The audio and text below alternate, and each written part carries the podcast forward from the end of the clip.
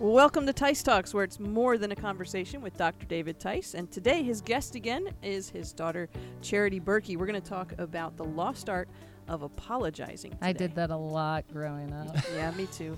there was a need. The Bible talks about, or the Bible doesn't use the term, but uh, years ago, heard James Dobson use the term the strong willed child. And uh, God allowed us in our family to have four of those strong willed children. And one of them was a very you. compliant child. And if you asked any of our any of any of our five children, including the compliant one, who was the compliant one, they would tell you who that was. She definitely would let you know. I said, I said one time to my, uh, to her, I said, uh, I said, did you do this? She said, no, father, I'm the good child. And as compared Did you to, forget? so anyway, it's so good to, to have uh, my daughter here in the studio. It's always good to be in the studio with Crystal, and uh, she adds so much to our podcast. So much. We're so glad that you are here. She keeps us on track is what she does. She does. She keeps or I us, just keeps distract us you with random stories and fun facts. So we're we're talking today about. The lost art of apologizing. Okay, well I apologize. I forgot what we were talking about. So uh, that's a good, Good way thing to you learned how to apologize. Good work. So we are we we have when we are dealing with our children. In fact, the next chapter in our book is talking about learning to apologize to your children. Well, you can't. Uh, you, you you you need to understand that oftentimes your children are going to have to learn to apologize, and they're going to learn to apologize by watching you. And they need to learn how to properly apologize. I didn't even know this was a thing until that people didn't get taught. Look them in the eye. Yes, your mother was very good. Oh at my that. goodness, I didn't realize that people weren't taught this until I had my own children. Okay, can I can I ask a question about how things went in your house growing up, Charity? because we had a sibling that thought they were the compliant child, but they were not. But and my This brother is and I were from an older my child. brother and I, the top two, always got spanked. Like it didn't like it was just it was definitely our fault, and it was. But usually this other one was involved in some way or instigated things. And when it would come time to find out what went wrong, this individual would just start weeping and wailing pre-spanking. I'm sorry, Daddy. I'm sorry. I'm sorry. and then this would work on my parents. And they'd be like, "Well, since you're truly repentant, you can go wait in your room." And then we got the spanking The child that would weep I and wail before, Yes. during, and after was Josh. he was the most hilarious, and we know that he was This not was- this was a- compliant child. I did not find this appropriate in my younger years. Mm, no, my my parents. Anytime you did something, it didn't matter if you weeped. You were going to get a You were spanking. And we would get it. tell my dad. We would tell him. My, my next brother is also named Josh, and Mhm. Josh and I would say, "Dad, she's not sorry. She just doesn't want to get spanked." And he would say, "You don't know her heart." okay, when I started when I started realizing that if I started letting the tears come, because when I if you ever hear Dad Mhm, preach or mhm. Matt Josh about when we would all get spanked together, I would take it. Like, because that's what I thought. Like, okay, Yeah. get it over with. Yeah. Tighten up, lay Mhm. down, take it like a man. I would take those spankings. And then it took me years to realize oh, if I show outwardly that I am sorry, these spankings don't last as long. it took literally Yes. years. Yes. And I, I get it now looking back, but as a child, this method seemed very inappropriate. This whole apologizing before the Charity, spanking. I have to say this. Charity actually thought for many years that she never deserved any of the spankings that she. well, Still true. I'm right there with you. About 95% of them. so, so, how do you teach a child who doesn't think that they've done anything wrong? How do you teach them to apologize? How do you teach them? I got to tell you this: when I was when I was about nine years old. My dad was sick, and my dad didn't get up off the couch much. But if he did, it was to, to if he had to, it was to to to correct correct us. My dad would chase me. My dad would chase me with the belt into my bedroom, and my bed my bed was about ten or twelve inches away from the back wall and what I would do is I would jump behind my bed to the back of the wall, and my dad would say, now, in order to do that, he would have to chase me from the living room, through the dining room, through the hall, across the hall, into my bedroom. And my bed was against the back wall, and you would have to walk. Now, this isn't advocating for this kind of discipline. this is just what happened to him. You'd have to go by my closet, which was you so my dad would be standing with his back to my closet over my bed saying david come out or i'm just going to start swinging my belt this is what he would say and i would say no and he would start swinging his belt which meant that i had to start screaming because he had to think that i was But getting no, hit because what happened? You didn't tell the part. You, well, this I, time, I, have got to, I've got Oh. to. So I would scream and I'd yell, and he, every once in a while he hit me, and I'd be really, uh, it really hurt.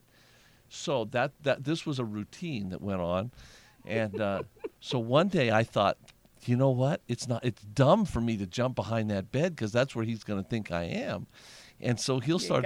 so so I'm going to duck into the closet.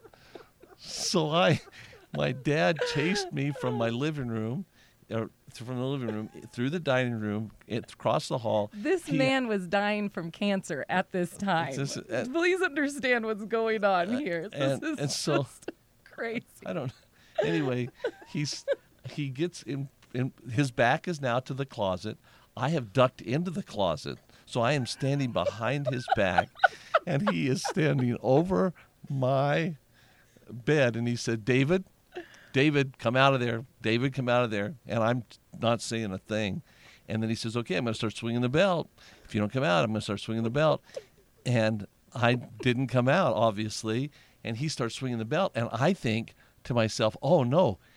If I don't start screaming, he's going to think that I'm that I am I'm not in I'm there. not there. He's gonna so, know. So I start, yeah, he starts swinging the belt, and I start yelling behind his back. I'm yelling, "Oh, oh, oh! Stop, stop! Oh no!" Oh, I bet that's one of his favorite memories of you. He turns around. I did not have a door on my closet. I had a, I had a curtain on our closet. He opened the curtain and just looked at me, and shook his head, and walked out. I didn't know what was going on, except he must have thought I You're I, like six. my poor child. No, I was like eight or nine years oh, old. you're so- like.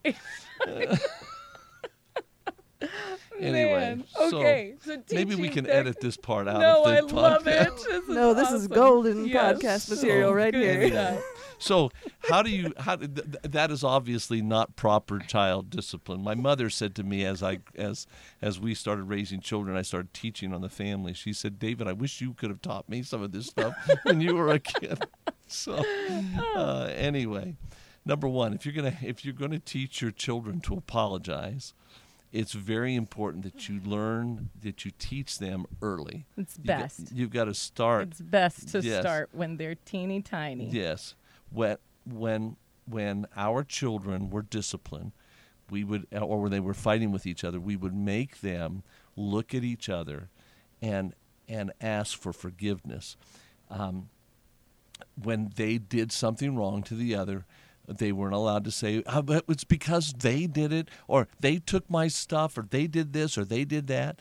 Because all that does is train casting blame. That's exactly right. And we don't Mhm. want that. What we want to do is teach our children personal responsibility. Right.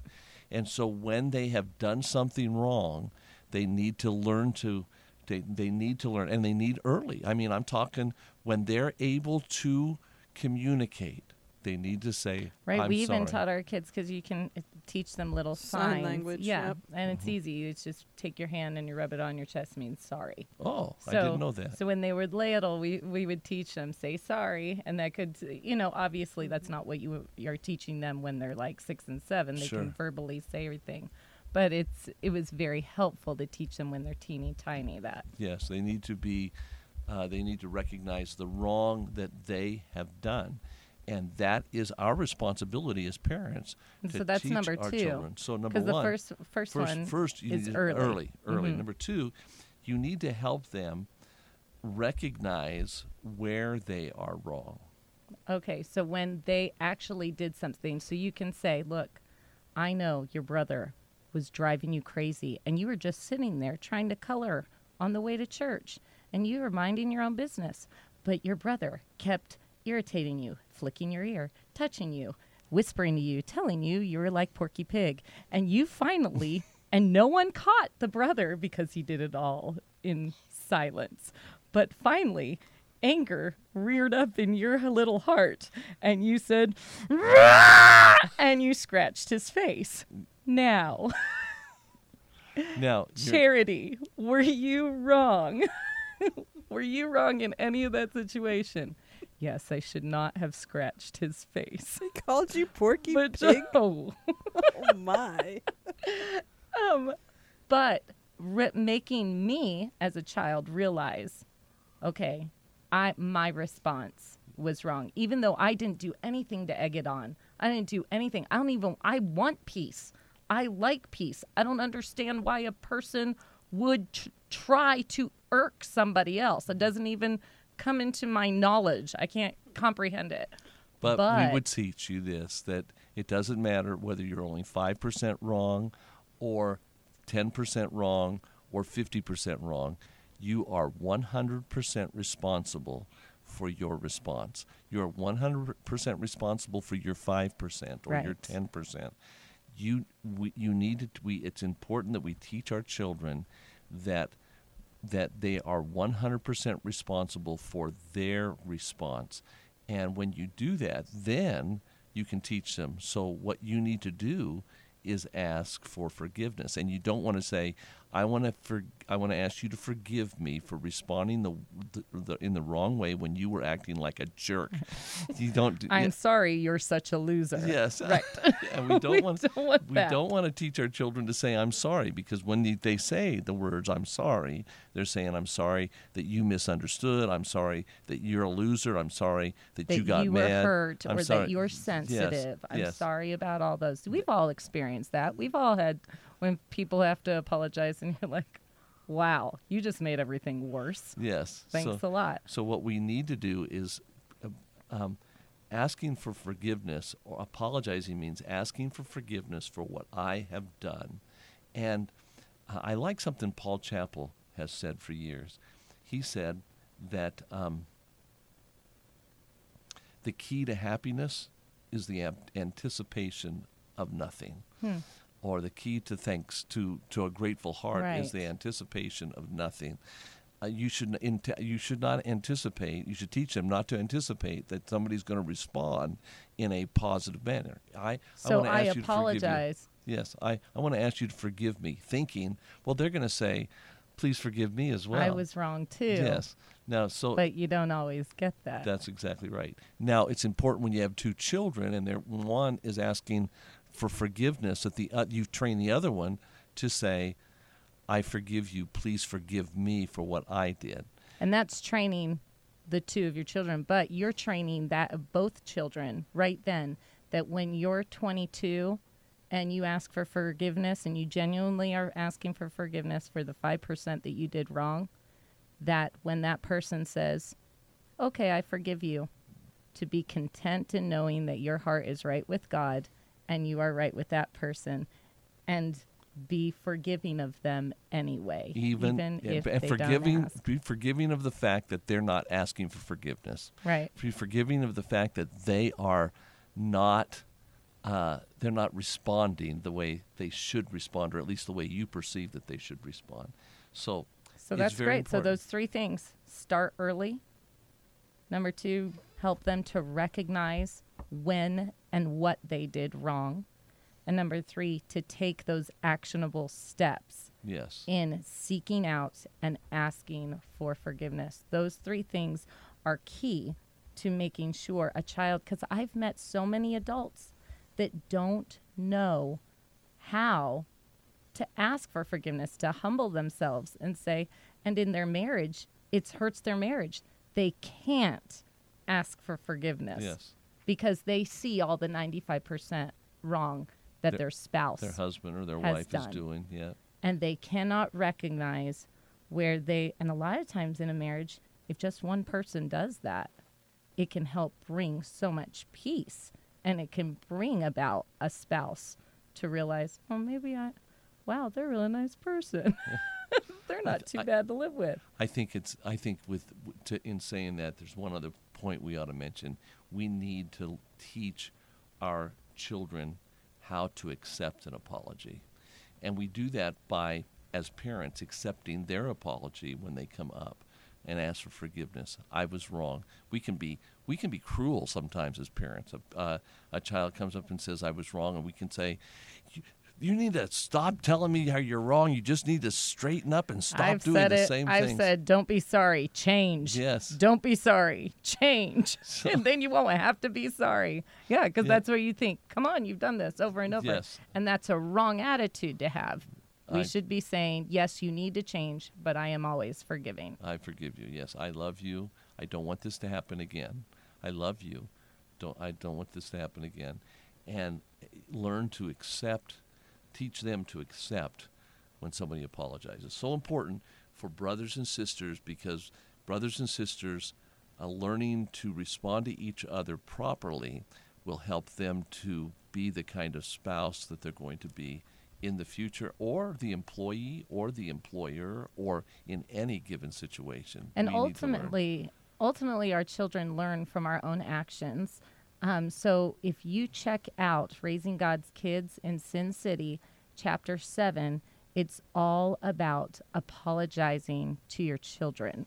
Yes, I and tell a story in learning there. to oh it's an awesome story. So you want to it's a short chapter but you can pick it up at davidtice.com um, you can get it on amazon. We prefer you get it at davidtice.com we can send you some extras but just get that book and you will love the practical application that you'll be able to use in your own family today Hopefully, we're going to have that on audio in about four months. did you hear that crystal Well, this has been Tice Talks, where it's more than a conversation. They're laughing at me because that means we're going to be producing some audible books, apparently, with Pastor Tice, which means I'll be doing that with him. That means grief Won't that for, be for fun? Crystal. No, it would be Crystal- awesome. Crystal is It that would be organizer, and I am a visionary, and it's sort of tough. and that's why we are sometimes. best friends. and i'm just here for the comic relief Uh, episode number 22. Join us next time. We're going to talk about how to properly discipline your child so that your kids can turn out as well as Miss Charity. Don't miss that one. Remember, Maybe even better. remember, this is Tice Talks, and it's more than a conversation.